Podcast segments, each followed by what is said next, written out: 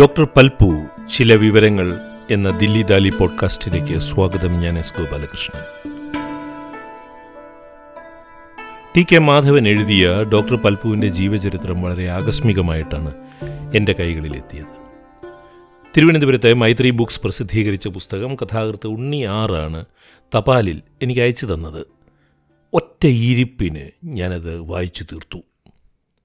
കേരളത്തിൽ നാം ഇപ്പോൾ ജീവിക്കുന്ന ജീവിതത്തിലേക്ക് എത്തിച്ചേരാനിടയായ ഒരു വഴിയായിരുന്നു ഡോക്ടർ പൽപ്പുവിന്റെ ജീവിതം. അത് അദ്ദേഹം തന്നെ പറഞ്ഞു കേട്ടത് ശ്രീ ടി കെ മാധവൻ രേഖപ്പെടുത്തിയിരിക്കുന്നതാണ്. ഈ പുസ്തകം അതാണ് ഈ പുസ്തകത്തിന്റെ സവിശേഷത. ആയിരത്തി തൊള്ളായിരത്തി ഇരുപത്തി എട്ടിൽ പുസ്തകത്തിന് മുഖവുര എഴുതിയപ്പോൾ ടി കെ മാധവൻ ഇപ്രകാരം എഴുതിയിരിക്കുന്നു. ഞാനത് വായിക്കാം. ആയിരത്തി ഒരുന്നൂറ്റി നാല് മേടമാസം ഇരുപത്തിനാല് ഇരുപത്തിയഞ്ച് ഇരുപത്തിയാറ് തീയതികളിൽ കോട്ടയം പട്ടണത്തിൽ വെച്ച് കൂടാൻ നിശ്ചയിച്ചിട്ടുള്ള എസ് എൻ ഡി പി യോഗത്തിന്റെ ഇരുപത്തിയാറാമത് വാർഷിക സമ്മേളനത്തിൽ അധ്യക്ഷം വഹിക്കണമെന്ന് കോട്ടയത്തെ സ്വീകരണ സംഘക്കാർക്കു വേണ്ടി ഡോക്ടർ പൽപ്പുവിനോട് അപേക്ഷിക്കുന്നതിന് കഴിഞ്ഞ കുംഭമാസം മുപ്പതാം തീയതി ഞാൻ തിരുവനന്തപുരത്തെത്തി. അന്നു മുതൽ തുടർച്ചയായി നാല് ദിവസം ഞാൻ ഡോക്ടറുടെ അതിഥിയായി താമസിച്ചിരുന്നു. ആ ദിവസങ്ങളിൽ ഡോക്ടറുമായി ഓരോ കാര്യങ്ങളെപ്പറ്റി സംസാരിച്ചു കൊണ്ടിരുന്നപ്പോൾ അദ്ദേഹത്തിന്റെ ചരിത്രത്തെപ്പറ്റിയും സന്ദർഭവശാൽ ചിലതെല്ലാം സംസാരിച്ചു. ഇങ്ങനെ കിട്ടിയ വിവരങ്ങളെല്ലാം ചേർത്ത് പത്രങ്ങളിൽ പ്രസിദ്ധം ചെയ്യണമെന്ന കൂടി ഡോക്ടറുടെ ജീവചരിത്രം ലേഖന രൂപത്തിൽ ഞാൻ എഴുതി തുടങ്ങി. അങ്ങനെയാണ് ഈ പുസ്തകത്തിന്റെ ഉദ്ഭവം ഇതാണ് ടി കെ മാധവന്റെ മുഖവുരയിൽ പറഞ്ഞിരിക്കുന്ന ഒരു ഭാഗം. നൂറ്റി നാൽപ്പത്തിയാറ് പേജുകളുള്ള ഈ പുസ്തകം ഡോക്ടർ പൽപുവിന്റെ സംഭവബഹുലമായ ജീവിതത്തിനും ഉപരി കേരളത്തിലെ പ്രത്യേകിച്ച് തെക്കൻ കേരളത്തിലെ ജനജീവിതത്തിന്റെ ഒരു കാലഘട്ടമാണ് കുറിക്കുന്നത്. ഒരു ജനതയുടെ ചരിത്രമാണ് കുറിക്കുന്നത്. എന്നാൽ ദിലീദ് ദാലിയുടെ ഈ ലക്കം പോഡ്കാസ്റ്റിൽ ഞാൻ ഈ പുസ്തകത്തിന്റെ ഒരധ്യായത്തെക്കുറിച്ച് മാത്രമാണ് പരാമർശിക്കുവാൻ ആഗ്രഹിക്കുന്നത്. അഞ്ചാം അധ്യായമായ ചില വിവരങ്ങൾ എന്ന അധ്യായം. ഡോക്ടർ പൽപ്പുവിന്റെ ജീവിതത്തിലേക്ക് തന്നെ തിരിച്ചു പിടിച്ചിരിക്കുന്ന ഒരു കണ്ണാടിയാണ് ഈ ചില വിവരങ്ങൾ എന്ന അഞ്ചാം അധ്യായം. അദ്ദേഹം നടത്തിയ സാമൂഹ്യ പരിഷ്കരണ ശ്രമങ്ങളും ശ്രീനാരായണ ഗുരുവുമായുള്ള ബന്ധവും മൈസൂരിലും ബറോഡയിലുമൊക്കെ നടത്തിയ ആതുര സേവാ പ്രവർത്തനങ്ങളുമെല്ലാം മറ്റധ്യായങ്ങളിൽ അദ്ദേഹത്തിന്റെ കത്തുകളടക്കം വളരെ നീണ്ട കത്തുകളടക്കം പ്രസിദ്ധീകരിച്ചുകൊണ്ട് എഴുതിയിട്ടുണ്ട്. എന്നാൽ ഞാൻ അഞ്ചാമധ്യായമായ ചില വിവരങ്ങളിലൂടെ നാം മനസ്സിലാക്കുന്ന ഡോക്ടർ പൽപ്പുവിനെക്കുറിച്ച് മാത്രമാണ് പരാമർശിക്കുന്നത്. അതാണ് ഈ പോഡ്കാസ്റ്റ്. ഡോക്ടർ പൽപ്പു ചില വിവരങ്ങൾ. ഞാൻ ആദ്യമായി വായിക്കുവാൻ പോകുന്നത് ഡോക്ടർ പൽപ്പു യൂറോപ്പിലേക്ക് പോകുമ്പോൾ കൊണ്ടുപോയിരുന്ന ചില പുസ്തകങ്ങളെക്കുറിച്ചൊക്കെയുള്ള ചില പരാമർശങ്ങളാണ്. അതിങ്ങനെയാണ്. ഞാൻ ടി കെ മാധവന്റെ വാക്കുകൾ അതേപടി വായിക്കുകയാണ്. ഇത് ഈ പുസ്തകത്തിന്റെ നൂറ്റി ഇരുപത്തിരണ്ടാം പേജിൽ നിന്നാണ് ഞാൻ വായിക്കുന്നത്. ടി കെ മാധവൻ ഇങ്ങനെ എഴുതുന്നു. ഡോക്ടർ യൂറോപ്പിലേക്ക് പോകുമ്പോൾ രാമായണം ഭാഗവതം ഈ കിളിപ്പാട്ടുകളുടെ പ്രതികൾ കൂടി കൊണ്ടുപോയിരുന്നു. ഈ ബുക്ക് വായിക്കുന്നത് കണ്ട് എന്താണെന്ന് സ്നേഹിതന്മാർ അന്വേഷിക്കുവാൻ തുടങ്ങി. ഹിന്ദുമത സംബന്ധമായ പുസ്തകങ്ങളാണെന്ന് പറഞ്ഞപ്പോൾ ഹിന്ദുമതത്തെപ്പറ്റി അറിയുവാൻ അവർ ആവശ്യപ്പെട്ടു. ഡോക്ടർ സഹജമായ സാരസ്യത്തോടുകൂടി ഹിന്ദുമതത്തെപ്പറ്റി അവരോട് സംസാരിച്ചു. വിവരമറിഞ്ഞ അനേകം പേർ ഡോക്ടറെ വന്നു കണ്ടു. ഹിന്ദുമതത്തെപ്പറ്റി അന്വേഷിച്ചു തുടങ്ങി.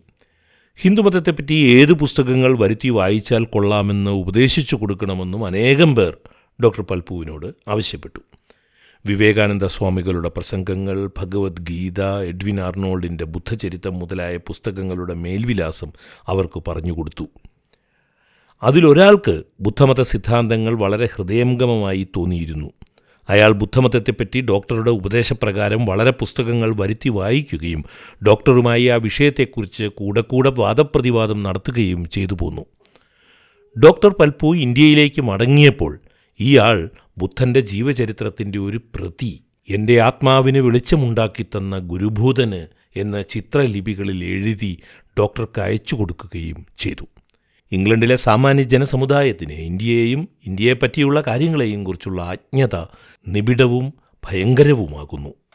ഇനി ഞാൻ അഞ്ചാം അധ്യായത്തിലെ മറ്റൊരു ഭാഗത്തിലേക്ക് പോകുകയാണ്.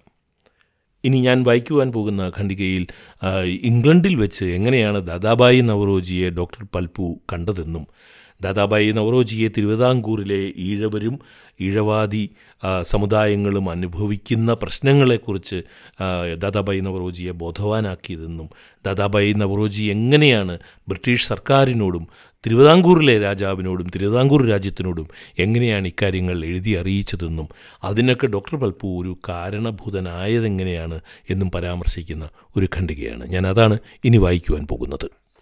ഡോക്ടർ ഇംഗ്ലണ്ടിൽ താമസിക്കുമ്പോഴും സമുദായ കാര്യങ്ങൾ വിസ്മരിച്ചിരുന്നില്ല.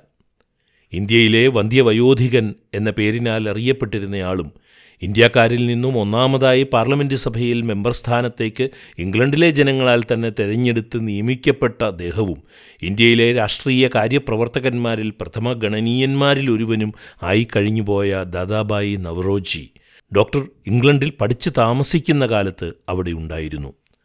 തിരുവിതാംകൂറിലെ ഈഴവരുടെ അസ്വാതന്ത്ര്യങ്ങളെപ്പറ്റി ദാദാബായി നവറോജിയുമായി ആലോചിച്ച് ഡോക്ടർ കഴ്സൺ പ്രഭുവിന് കൊടുത്തിരുന്ന പ്രൈവറ്റ് മെമ്മോറാൻഡം മുതലായ രേഖകൾ ഉള്ളടക്കം ചെയ്ത ഒരു നിവേദനം തയ്യാറാക്കി ഇന്ത്യ സ്റ്റേറ്റ് സെക്രട്ടറിക്ക് സമർപ്പിക്കുകയും നേരിട്ട് കണ്ട് വിവരങ്ങൾ അറിയിക്കുകയും ചെയ്തു. സർ വില്യം ലിവാർണർ ആയിരുന്നു അന്നത്തെ സ്റ്റേറ്റ് സെക്രട്ടറി. അദ്ദേഹം റെക്കോർഡുകളെല്ലാം നോക്കിക്കഴിഞ്ഞ ശേഷം ഡോക്ടർ അദ്ദേഹത്തെ രണ്ടാമതും പോയി കണ്ടു. അന്ന് സെക്രട്ടറി ഡോക്ടറോട് പറഞ്ഞത് തിരുവിതാംകൂർ ഒരു നാട്ടുരാജ്യമായിരിക്കുന്ന കാലത്ത് ഈ അസ്വാതന്ത്ര്യങ്ങൾക്ക് പൂർണമായ നിവാരണം ഉണ്ടാക്കുവാൻ പ്രയാസമാണ് എന്നായിരുന്നു. തിരുവിതാംകൂർ രാജകുടുംബത്തിന്റെ ഭരണാധികാരത്തെ എടുത്തു കളഞ്ഞ് രാജ്യം ബ്രിട്ടീഷ് ഭരണത്തിൻ കീഴിലാക്കണമെന്നുള്ള അഭിപ്രായത്തിൽ ഡോക്ടർക്ക് ആനുകൂല്യമില്ലാതിരുന്നതിനാൽ വീണ്ടും സർ ലിവർണറെ അദ്ദേഹം പോയി കണ്ടതേയില്ല. ഈഴവർ മുതലായ സമുദായക്കാരുടെ സ്ഥിതി നന്നാക്കി അവർക്ക് ഗവൺമെന്റ് സർവീസിൽ തൃപ്തികരമായ പ്രവേശനം അനുവദിക്കണമെന്ന് വിചാരിച്ച് തിരുവിതാംകൂർ മഹാരാജാവ് തിരുമനസ്സിലേക്കും തിരുവിതാംകൂർ ഗവൺമെന്റിനും ദാദാബായി നവറോജിയെ കൊണ്ട് ഡോക്ടർ പൽപ്പു കത്ത് എഴുതി അയപ്പിച്ചു. ദാദാബായി നവറോജിയുമായി ബന്ധപ്പെട്ട ഡോക്ടർ പൽപ്പുവിന്റെ ഭാഗങ്ങൾ നിങ്ങൾ കേട്ട് കഴിഞ്ഞു. ഇനി ഞാൻ അടുത്ത ഒരു ഭാഗത്തേക്ക് പോവുകയാണ്. എം ബി ബി എസ് ബിരുദമുള്ള ഡോക്ടർ പൽപ്പു തിരിച്ചു വന്നിട്ട് ശ്രീമൂലം തിരുനാൾ മഹാരാജാവിനെ കാണുവാൻ പാന്റും ഷർട്ടും ഇട്ട് ടൈയുമൊക്കെ ഇട്ട് കാണാൻ ചെന്നപ്പോൾ ശ്രീമൂലം തിരുനാൾ മുഖം തിരിച്ച് നിന്നതിനെക്കുറിച്ചൊരു ഖണ്ഡികയുണ്ട് വെറും മുണ്ടു മാത്രം ഉടുത്ത് ഷർട്ടിടാതെ വണങ്ങി നിൽക്കേണ്ടതാണ് മഹാരാജാവിന്റെ മുമ്പിൽ.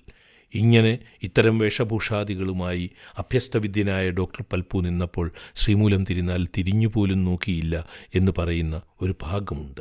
അത് ഇനി വായിക്കാം. ഡോക്ടർ മൈസൂരിൽ നിന്നും തിരുവനന്തപുരത്ത് വന്നിരുന്ന ഒരു ഗഡുവിൽ മുൻകൂട്ടി അനുവാദം വാങ്ങിക്കൊണ്ട് മൂലം തിരുനാൾ മഹാരാജാവ് തിരുമനസിനെ മുഖം കാണിക്കുവാൻ പോയിരുന്നു. കാഴ്ച ബംഗ്ലാവിന് കിഴക്കുവശത്തുള്ള കനകക്കുന്ന് ബംഗ്ലാവായിരുന്നു മുഖം കാണിക്കുവാൻ നിശ്ചയിച്ചിരുന്ന സ്ഥലം. സാധാരണ ചടങ്ങനുസരിച്ച് ഉടുപ്പില്ലാതെ മുണ്ടു മാത്രം ഉടുത്തുകൊണ്ടൊന്നും അല്ല ഡോക്ടർ പൽപ്പു മുഖം കാണിക്കുവാൻ ചെന്നത്. ലോങ് കോട്ടും കാൽച്ചട്ടയും തലപ്പാവും ഡോക്ടർ ധരിച്ചിരുന്നു. കാലിൽ കാൽമേശയും ഉണ്ടായിരുന്നു ബൂട്ട്സ് ഇട്ടിരുന്നില്ല. മുഖം കാണിക്കുന്നതിന് നിശ്ചയിച്ചിരുന്ന സ്ഥലത്ത് മഹാരാജാവും ഒരു പട്ടക്കാരൻ ശിപായിയും മാത്രമേ ഉണ്ടായിരുന്നുള്ളൂ. ഡോക്ടർ അടുത്തു ചെന്ന് പതിവ് പോലെ ഒരു ഇലയിൽ നാരങ്ങ കാഴ്ചവെച്ച് തൊഴുതു. മഹാരാജാവ് ഒന്നും സംസാരിക്കാതെ നിന്നു. പട്ടക്കാരൻ പുറകിൽ മാറി നിന്ന് ഡോക്ടർ പൽപ്പുവിനോട് പോകാൻ കൈകൊണ്ട് കാണിച്ചു. പക്ഷേ ഡോക്ടർ പോകാതെ നിന്നു. പട്ടക്കാരൻ അവിടെ നിന്നു പോകുന്നതിന് കൂടെ കൂടെ ആംഗ്യം കാണിച്ചു. കുറേ നേരമായപ്പോൾ ഞാൻ തിരുമനസ്സിലേക്ക് ഈ കാഴ്ചയും കൊണ്ടാണ് വന്നത്. ഇതെടുക്കാതെ ഞാൻ പോവുകയില്ല എന്ന് ഡോക്ടർ പൽപ്പു പറഞ്ഞു. ശിവായി വന്ന് അതെടുത്തു കൊണ്ടുപോയി. ഡോക്ടർ മടങ്ങിപ്പോരുകയും ചെയ്തു. മഹാരാജാവ് ഒന്നും സംസാരിച്ചില്ല. ഡോക്ടർ ഗവൺമെന്റിന്റെ നീതിവിരുദ്ധമായ നടപടികളെപ്പറ്റി പരാതി പറഞ്ഞുകൊണ്ടിരുന്നത് കൊണ്ടാണോ? അതല്ല പതിവിന് വിരോധമായി ഉടുപ്പിട്ടുകൊണ്ട് മുഖം കാണിക്കുവാൻ ചെന്നതുകൊണ്ടാണോ എന്താണ് മഹാരാജാവ് സംസാരിക്കാതെ ഇരുന്നത് എന്ന് അറിയാൻ പാടില്ല. ഇനി ഞാൻ അടുത്ത ഭാഗത്തിലേക്ക് പോകുകയാണ്. ഡോക്ടർ പൽപ്പു ബറോഡയിൽ ഉദ്യോഗമായിരിക്കുമ്പോൾ ഗൈക്വാദ് മഹാരാജാവ് തിരുമനസിനെ മുഖം കാണിച്ചിട്ടുണ്ട്. മഹാരാജാവിന്റെയും മഹാറാണിയുടെയും കൊട്ടാരങ്ങളിൽ അദ്ദേഹത്തിന് പ്രവേശനവും ഉണ്ടായിരുന്നു. അവരുടെ കുലദൈവത്തിന്റെ ക്ഷേത്രത്തിനകത്ത് കയറി ഡോക്ടർ ആരാധന നടത്തിയിട്ടുണ്ട്. മഹാരാജാവ് തിരുമനസ്സുകൊണ്ട് ഡോക്ടറുടെ താമസ സ്ഥലത്ത് എഴുന്നള്ളുകയും എഴുന്നള്ളുന്ന വണ്ടിയിൽ ഡോക്ടറെ കൂടി കയറ്റി ഇരുത്തി സവാരിക്ക് പോകുകയും ചെയ്തിട്ടുണ്ട്. കൊട്ടാരത്തിൽ വിളിച്ചു വരുത്തി മഹാരാജാവ് അമൃതേത്ത് കഴിക്കുന്ന മേശയിൽ കൂടെ ഇരുത്തി ഊണ് കൊടുത്തിട്ടുണ്ട്. ഡോക്ടർ പാകം ചെയ്തു കൊടുത്തിട്ടുള്ള ആഹാരം മഹാരാജാവ് തിരുമനസ്സുകൊണ്ട് ഭക്ഷിച്ചിട്ടുണ്ട്. ഇതെല്ലാം ഡോക്ടറുടെ സമുദായസ്ഥിതി അറിഞ്ഞുകൊണ്ടാണ് ഗഗവാദ് മഹാരാജാവ് ചെയ്തിരുന്നത് എന്നതും ഓർക്കണം. തൊടിയിലുണ്ടെന്ന് പറയപ്പെടുന്ന സമുദായക്കാരുമായി മിശ്രഭോജനം ചെയ്യാത്തവരെ ബറോഡ നിയമനിർമ്മാണ സഭയിൽ അംഗങ്ങളായിരിക്കുവാൻ അനുവദിക്കുന്നതല്ല എന്നതും പ്രസിദ്ധമാണ്. ഡോക്ടർ തിരുവനന്തപുരം കോളേജിൽ പഠിച്ചിരുന്നപ്പോൾ സതീർത്ഥ്യന്മാരായ ബ്രാഹ്മണർക്ക് സർവാണി കൊടുക്കുവാനുള്ള പണം കൊട്ടാരത്തിൽ നിന്നും കോളേജിൽ കൊണ്ടുവരും. ബ്രാഹ്മണ വിദ്യാർത്ഥികൾ സർവാണി സമയത്ത് അങ്ങോട്ട് ചെല്ലാൻ ക്ലാസ് സമയം അനുവദിക്കാത്തതുകൊണ്ടാണ് ഇങ്ങോട്ട് കൊടുത്തയക്കുന്നത്. സർവാണിപ്പണം ബ്രാഹ്മണർക്ക് കൊടുക്കുന്നത് യൂറോപ്യൻ പ്രിൻസിപ്പലായിരുന്നു. സർവാണി വാങ്ങുന്ന ബ്രാഹ്മണരുടെ കൂട്ടത്തിൽ സഹപാഠികളായ നായർ വിദ്യാർത്ഥികളുമായി ചേർന്ന് ഡോക്ടർ പൽപ്പുവും കയറി നിൽക്കുമായിരുന്നു. അപ്പോൾ പ്രിൻസിപ്പൽ ചിരിച്ചുകൊണ്ട് അവരെ പറഞ്ഞയക്കുക പതിവായിരുന്നു. ഈ ഭാഗത്താണ് ഡോക്ടർ പൽപ്പു വളരെ വളരെ രസകരമായ ഒരു പരാമർശം നടത്തുന്നത്.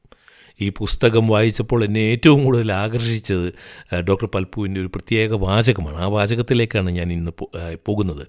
ബറോഡയിലെ ഗൈക്കവാദ രാജാവ് എങ്ങനെയാണ് അഭ്യസ്തവിദ്യനായ ഡോക്ടർ പൽപ്പുവിനെ കൂടെ ഇരുത്തി ഭക്ഷണം കഴിച്ചതെന്നും എന്നാൽ ശ്രീമൂലം തിരുനാൾ മഹാരാജാവ് കാണാൻ പോലും സംസാരിക്കാൻ പോലും കൂട്ടാക്കാതിരുന്നതിനെക്കുറിച്ചും പറഞ്ഞതിന് ശേഷം ഡോക്ടർ പൽപ്പു പറയുന്ന ഒരു വാചകമുണ്ട്. ആ വാചകമാണ് ഞാൻ ഇനി വായിക്കുവാൻ പോകുന്നത്. സവർണ ഹിന്ദുക്കൾ ജാതിശല്യം മൂലം അവർണ ഹിന്ദുക്കളെ ക്രിസ്തുമതത്തിലേക്ക് പായിക്കുന്നതിനെപ്പറ്റി പറയുമ്പോൾ പരശുരാമക്ഷേത്രത്തെ കുരിശുരാമക്ഷേത്രമാക്കാനാണ് സവർണ ഹിന്ദുക്കളുടെ ശ്രമം എന്ന് ഡോക്ടർ പൽപ്പു പറയാറുണ്ട്. ഇതാണ് ടി കെ മാധവൻ എഴുതിയിരിക്കുന്നത്. പരശുരാമക്ഷേത്രത്തെ കുരിശുരാമക്ഷേത്രമാക്കുകയാണെങ്കിൽ അതിന് കാരണം സവർണ ഹിന്ദുക്കളുടെ ഈ നയങ്ങളും അവരുടെ സവർണ ഹിന്ദുക്കൾ പുലർത്തുന്ന അവർണ ഹിന്ദുക്കളോട് പുലർത്തുന്ന നയങ്ങളും മൂലം മാത്രമായിരിക്കും ഈ പരശുരാമ ക്ഷേത്രം ഒരു കുരിശുരാമ ക്ഷേത്രമാവുകയാണെങ്കിൽ എന്നാണ് ഡോക്ടർ പൽപ്പു പറഞ്ഞത്. ഇനി മറ്റൊരു രസകരമായ ഭാഗത്തിലേക്ക് ഞാൻ പോവുകയാണ്. ഡോക്ടറുടെ ഡോക്ടർ പൽപ്പുവിന്റെ ഭാര്യ പി കെ ഭഗവതി അമ്മയെക്കുറിച്ച് പറയുന്ന ഭാഗമാണ്. സാഹിതി നിപുണിയായിരുന്ന ശ്രീമതി പി കെ ഭഗവതി അമ്മയെക്കുറിച്ച് പറയുന്ന ഭാഗം. ടി കെ മാധവൻ ഇങ്ങനെയാണ് എഴുതുന്നത്. ഞാനത് വായിക്കുകയാണ്. ഡോക്ടറുടെ ഭാര്യ ശ്രീമതി പി കെ ഭഗവതിയമ്മ പ്രസിദ്ധ ഭാഷാകവിയായ പെരുന്നല്ലിയിൽ ശ്രീ പി കെ കൃഷ്ണവൈദ്യരുടെ നേരെ ഇളയ സഹോദരിയാകുന്നു. ഇവർ തമ്മിലുള്ള വിവാഹം ആയിരത്തി എണ്ണൂറ്റി തൊണ്ണൂറ്റിയൊന്ന് സെപ്റ്റംബർ പതിമൂന്നാം തീയതിയാണ് നടന്നത്. ശ്രീ ഭഗവതിയമ്മയ്ക്ക് സംസ്കൃതത്തിലും മലയാളത്തിലും നല്ല പഠിപ്പും കർണാടകം തമിഴ് ഭാഷകളിൽ സാമാന്യം നല്ല പരിചയവുമുണ്ട്. സംസ്കൃതത്തിൽ സാമാന്യമായ കവിതാവാസനയുണ്ട്. മലയാളത്തിൽ ഒരു നല്ല കവയത്രിയാണ്. ശ്രീ കൃഷ്ണൻ വൈദ്യനെ കേരളവർമ്മ വലിയകോയി തമ്പുരാൻ തിരുമനസ്സിലേക്ക് വളരെ സ്നേഹമായിരുന്നു. വൈദ്യൻ ജീവിച്ചിരുന്നപ്പോൾ ആണ്ടുതോറും മൈസൂരിൽ നിന്നും മാമ്പഴം വരുത്തി വലിയ കോയി തമ്പുരാന് കാഴ്ചവെക്കാറുണ്ടായിരുന്നു. വൈദ്യരുടെ കാലശേഷം വൈദ്യരുടെ അച്ഛൻ മാമ്പഴം വരുത്തി കൊടുത്തു വന്നിരുന്നു. അച്ഛന്റെ കാലശേഷം ശ്രീ ഭഗവതിയമ്മ തന്നെ ബാംഗ്ലൂരിൽ നിന്നും മാമ്പഴം അയച്ചു കൊടുത്തുകൊണ്ടിരുന്നു ആദ്യം ബാംഗ്ലൂരിൽ നിന്നും മാങ്ങ അയച്ചപ്പോൾ ശ്രീ ഭഗവതിയമ്മ വലിയകോയി തമ്പുരാന് അയച്ച പദ്യവും അതിന് കേരളവർമ്മ വലിയ കോയി തമ്പുരാൻ തിരുമനസ്സുകൊണ്ട് ശ്രീ ഭഗവതിയമ്മയ്ക്ക് മറുപടിയായി അയച്ച പദ്യവും ഇനി ഉദ്ധരിക്കുന്നു. ഞാൻ ആദ്യം വായിക്കുന്നത് പി കെ ഭഗവതി ബാംഗ്ലൂരിൽ നിന്നും എഴുതിയ ഒരു ശ്ലോകമാണ്. അതിതാണ് മനം അതിലതിഭക്തിയാ താണു കൂപ്പിട്ടു പാരം വിനയമോടും അടിത്താർ തന്നിൽ അർപ്പിച്ചിടുന്നേൻ. കനികൾ ഇതു ദയാബ്ധേ തുച്ഛമെന്നാലും ഇന്നൻ ജനകൻ അടിയറയ്ക്കായി വെച്ചു പോന്നെന്ന മൂലം ഇതാണ് പി കെ ഭഗവതി അമ്മ കേരളവർമ്മ വലിയ കോയി തമ്പുരാന് അയച്ച ശ്ലോകം. അതിന് കേരളവർമ്മ വലിയ കോയി തമ്പുരാൻ അയച്ച മറുപടി ഇതാണ്. സത്യം സാഹിത്യ വിദ്യാവിദുഷി ഭഗവതി കേൾക്ക ഭവാൽക്ക വാക്കോട് അത്യന്തം മത്സരിക്കും മധുരിമ കലരും മാമ്പഴം സാമ്പ്രതം നീ പ്രത്യക്ഷ പ്രേമഭക്തി പ്രചുരതയോട് മേ കാഴ്ചയർപ്പിച്ചതോർത്താൽ കൃത്യത്താൽ താത ഭർത്താക്കളോടു സദൃശിതേ നിഷ്ഠ സാധിഷ്ഠയത്രേ ഇതാണ് കേരളവർമ്മ വലിയ കോയിത്തമ്പുരാൻ ഡോക്ടർ പൽപ്പുവിന്റെ ഭാര്യയ്ക്ക് മാമ്പഴം ലഭിച്ചതിനുള്ള സന്തോഷത്തിന് തിരിച്ചയച്ച മറുപടി. ഇനി ഞാൻ ഈ ടി കെ മാധവൻ എഴുതിയ ഡോക്ടർ പൽപ്പുവിന്റെ ജീവചരിത്രത്തിലെ അഞ്ചാം അധ്യായമായ ചില വിവരങ്ങളിലെ അവസാന ഭാഗത്തേക്ക് പോവുകയാണ്. വളരെ വളരെ പ്രധാനപ്പെട്ട ഒരു ഭാഗമാണ്. ഡോക്ടർ പൽപ്പുവിന് തിരുവിതാംകൂറിൽ എം ബി ബി എസിൽ അഡ്മിഷൻ ലഭിച്ചപ്പോൾ ആ അഡ്മിഷൻ നൽകാതിരുന്നു. കാരണം ക്ലാസ്സിൽ കൂടെയുള്ള വിദ്യാർത്ഥികൾ ഇഴവനായ ഡോക്ടർ പൽപ്പു ക്ലാസ്സിലിരുന്നാൽ കൂടെയുള്ള വിദ്യാർത്ഥികൾ പഠിക്കാനിരിക്കില്ല എന്നുള്ള കാരണം പറഞ്ഞ് ഡോക്ടർ പൽപ്പുവിന് പ്രവേശനം നിഷേധിക്കുകയായിരുന്നു. അങ്ങനെ പ്രവേശനം നിഷേധിച്ച ഡോക്ടർ പൽപ്പുവിന് നിഷേധിക്കപ്പെട്ട ആ സീറ്റിൽ പ്രവേശനം ലഭിച്ച ഒരു ഡോക്ടർ ഒരു നായർ ആയിട്ടുള്ള ഡോക്ടർ പിൽക്കാലത്ത് ഡോക്ടർ പൽപ്പുവിനയച്ച ഒരു കത്തുണ്ട്. വളരെ പ്രധാനപ്പെട്ട ഒരു ചരിത്രരേഖയാണ് ഈ കത്ത് എന്ന് ഞാൻ പറയും. അതിങ്ങനെയാണ്. ഡോക്ടർ പൽപ്പുവിന്റെ ഒരു മകന് കയ്യിലൊരു മുറിവ് പറ്റി. തിരുവനന്തപുരത്ത് പേട്ടയിൽ ഔഷധശാലയിട്ടിരുന്ന മാധവൻ പിള്ള എന്നു പേരായ ഒരു വൃദ്ധൻ ആ പോത്തിക്കിരിയോട് മരുന്നു വാങ്ങി കുറേ ദിവസം ഉപയോഗിച്ചു. സുഖമായി. യാത്ര പറയുവാൻ ഡോക്ടർക്ക് പണം കൊടുത്തപ്പോൾ അത് വാങ്ങാതെ ശ്രീ മാധവൻ പിള്ള ഡോക്ടർ പൽപ്പുവിന്റെ മകനോട് ഏതാണ്ട് താഴെ കാണും പ്രകാരം പറഞ്ഞു നിങ്ങൾക്ക് പരിചയമില്ലെങ്കിലും എനിക്ക് നിങ്ങളെ പരിചയമുണ്ട്. നിങ്ങളുടെ അച്ഛനെ ചെറുപ്പത്തിൽ പ്രായം കൂടിപ്പോയി എന്ന് പറഞ്ഞ് തിരുവിതാംകൂർ ഗവൺമെന്റ് ഗവൺമെന്റ് മെഡിക്കൽ സ്കൂളിൽ ചേർക്കാതെ തള്ളിയപ്പോൾ ആ ഒഴിവിൽ ഗവൺമെന്റ് അന്ന് എടുത്തത് എന്നെയാണ്. അദ്ദേഹത്തിന് അന്ന് പ്രവേശനം കൊടുത്തിരുന്നെങ്കിൽ എനിക്ക് ഈ ഉദ്യോഗം കിട്ടുകയില്ലായിരുന്നു. ഞാനിപ്പോൾ അടിത്തൂൺ പറ്റിയിരിക്കുകയാണ്. മുപ്പത്തിയഞ്ച് രൂപ പെൻഷനുണ്ട് എനിക്ക്. അന്ന് അദ്ദേഹം തിരുവിതാംകൂർ സർവീസിൽ പ്രവേശിച്ചിരുന്നെങ്കിൽ എന്നെപ്പോലെ ഇത്ര ചെറിയ ഒരു തുക അടിത്തൂൺ വാങ്ങി സർവീസിൽ നിന്നും പിരിയേണ്ടി വരുമായിരുന്നു.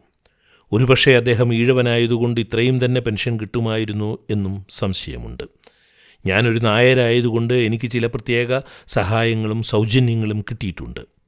അത് അദ്ദേഹത്തിന് കിട്ടുവാൻ പ്രയാസമാണ്. നിങ്ങളുടെ അച്ഛൻ മൈസൂരിലും ബറോഡയിലും വഹിച്ച സ്ഥാനങ്ങളും സമ്പാദിച്ച യശസ്സുമോർത്താൽ അന്ന് തിരുവിതാംകൂർ ഗവൺമെന്റ് അദ്ദേഹത്തോട് ചെയ്ത അനീതി അദ്ദേഹത്തിന് ഒരനുഗ്രഹമായിട്ടാണ് പരിണമിച്ചത്. ഈ പോഡ്കാസ്റ്റ് ഇവിടെ സമാപിക്കുകയാണ്. ടി കെ മാധവൻ എഴുതിയ ഡോക്ടർ പൽപുവിന്റെ ജീവചരിത്രം എന്ന പുസ്തകം വായിച്ച വായനാ അനുഭവത്തിൽ നിന്നും ഞാൻ ചെയ്ത ഒരു പോഡ്കാസ്റ്റാണിത് ഈ പുസ്തകത്തിനെ മുഴുവൻ ഉൾപ്പെടുത്തിയല്ല ഞാൻ ഈ പോഡ്കാസ്റ്റ് ചെയ്തിരിക്കുന്നത്. അതിലെ അഞ്ചാം അധ്യായത്തിനെ കുറിച്ച് മാത്രമാണ് പറഞ്ഞിരിക്കുന്നത്. എങ്കിൽ പോലും നാം ജീവിച്ചു പോകുന്ന ഒരു കാലഘട്ടത്തിന്റെ കേരള ജനതയുടെ ചരിത്രത്തിലെ ഒരു സവിശേഷ കാലഘട്ടത്തിലെ ഒരു സവിശേഷ പ്രതിനിധിയായ ഡോക്ടർ പൽപുവിന്റെ ജീവിതത്തിലേക്ക് വെളിച്ചം വീശുന്ന ചില ഭാഗങ്ങളാണ് ഞാൻ ഈ പോഡ്കാസ്റ്റിൽ ഉൾപ്പെടുത്തിയത്. ദില്ലി ദാലി കേട്ട സുമനസ്സുകൾക്ക് നന്ദി. ഈ പോഡ്കാസ്റ്റ് ഇതുവരെ നിങ്ങൾ സബ്സ്ക്രൈബ് ചെയ്തിട്ടില്ല എങ്കിൽ സബ്സ്ക്രൈബ് ചെയ്ത് ഈ സംരംഭത്തെ വിജയിപ്പിക്കണമെന്ന് ഞാൻ അഭ്യർത്ഥിക്കുകയാണ്. സ്നേഹപൂർവം എസ് ഗോപാലകൃഷ്ണൻ.